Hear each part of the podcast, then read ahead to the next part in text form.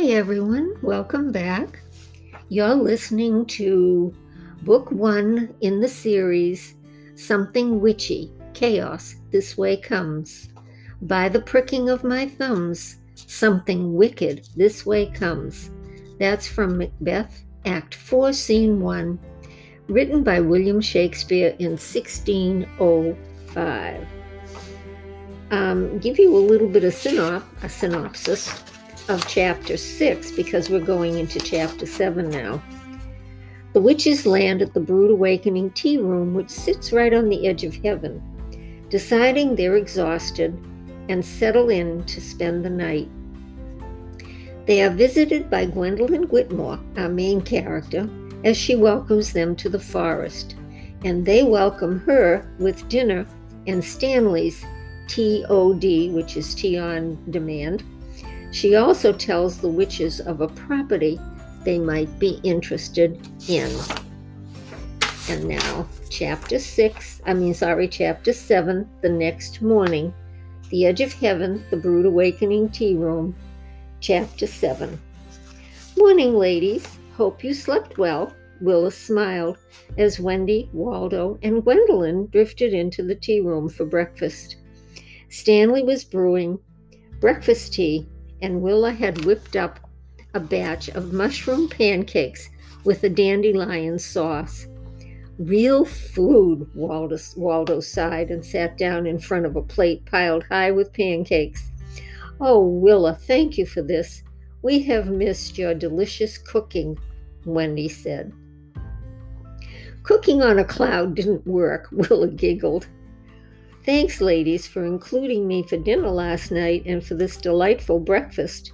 You might want to give some thought to opening a bed and breakfast sometime yourselves. I'm sure there will be a need for one as the population swells here in the fossilized forest.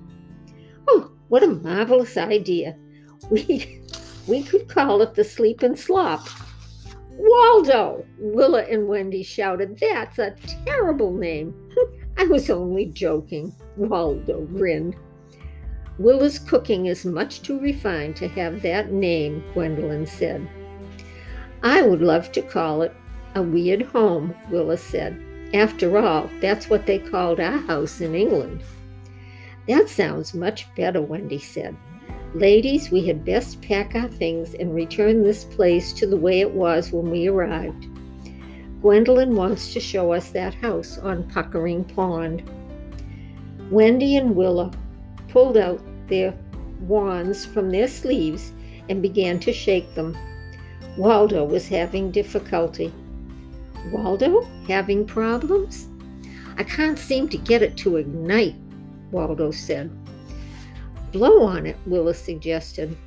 Waldo blew, and the wand roared into spirals of black soot and sparks, pulling Waldo along with it in a circle around the room.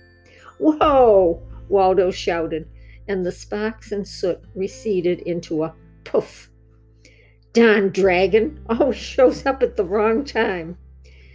We must really pack quickly and leave.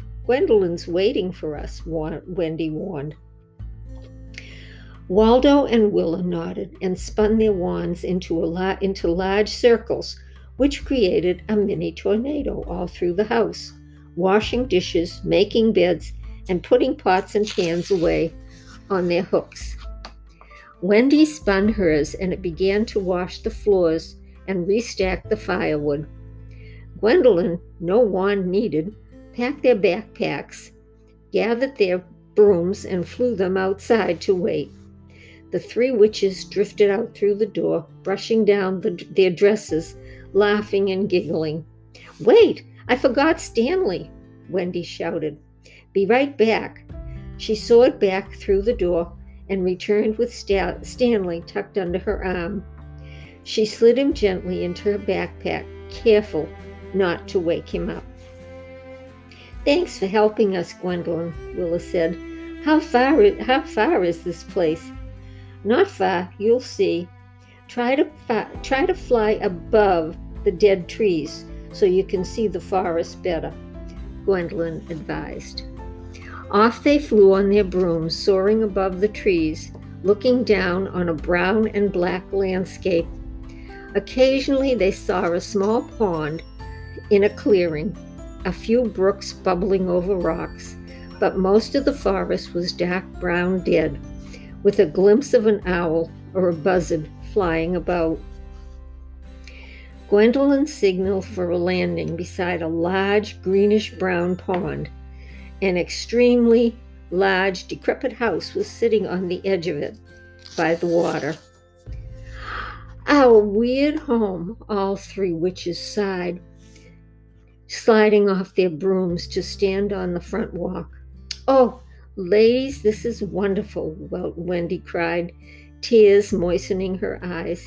Can we really live here, Gwen? Far as I know, it's totally uninhabited.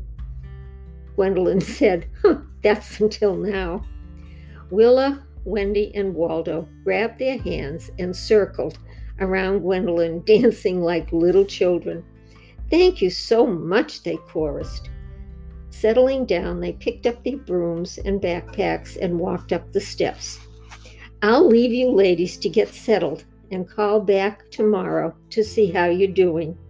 Have you decided what you will name your new home? The Weird Home for Wayward Witches, Wendy shouted, and everyone laughed. Everyone agreed and laughed happily. And so that's the end of chapter 7. Tomorrow we'll do chapter 8.